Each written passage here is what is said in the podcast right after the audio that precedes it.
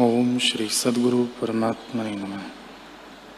राजा इक्ष्वाकु ने मुनि से इस प्रकार कहा कि हे भगवान, यह संसार कहाँ से उपजा? दृश्य का स्वरूप क्या है? और वह कैसे निवृत्त होता है? जैसे जाल से पक्षी निकल जाता है, वैसे ही जन्म मरण रूप संसार महाजाल से मैं निकलना चाहता हूँ। जैसे वरुण समुद्र के सब स्थान जानता है, वैसे ही तुम जगत के सब व्यवहारों को जानते हो और संशय के निवृत्त करने वाले हो। ज्ञान रूपी तम के नाश करता तुम सूर्य हो। तुम्हारे अमृत रूपी वचनों से मैं शांति को प्राप्त होऊँगा।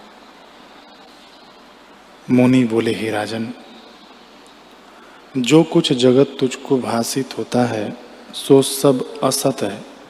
जैसे रस्सी में सर्प, स्वप्न में गंधर्व नगर। मरुस्थल में जल, सीपी में रूपा, आकाश में नीलापन और दूसरा चंद्रमा।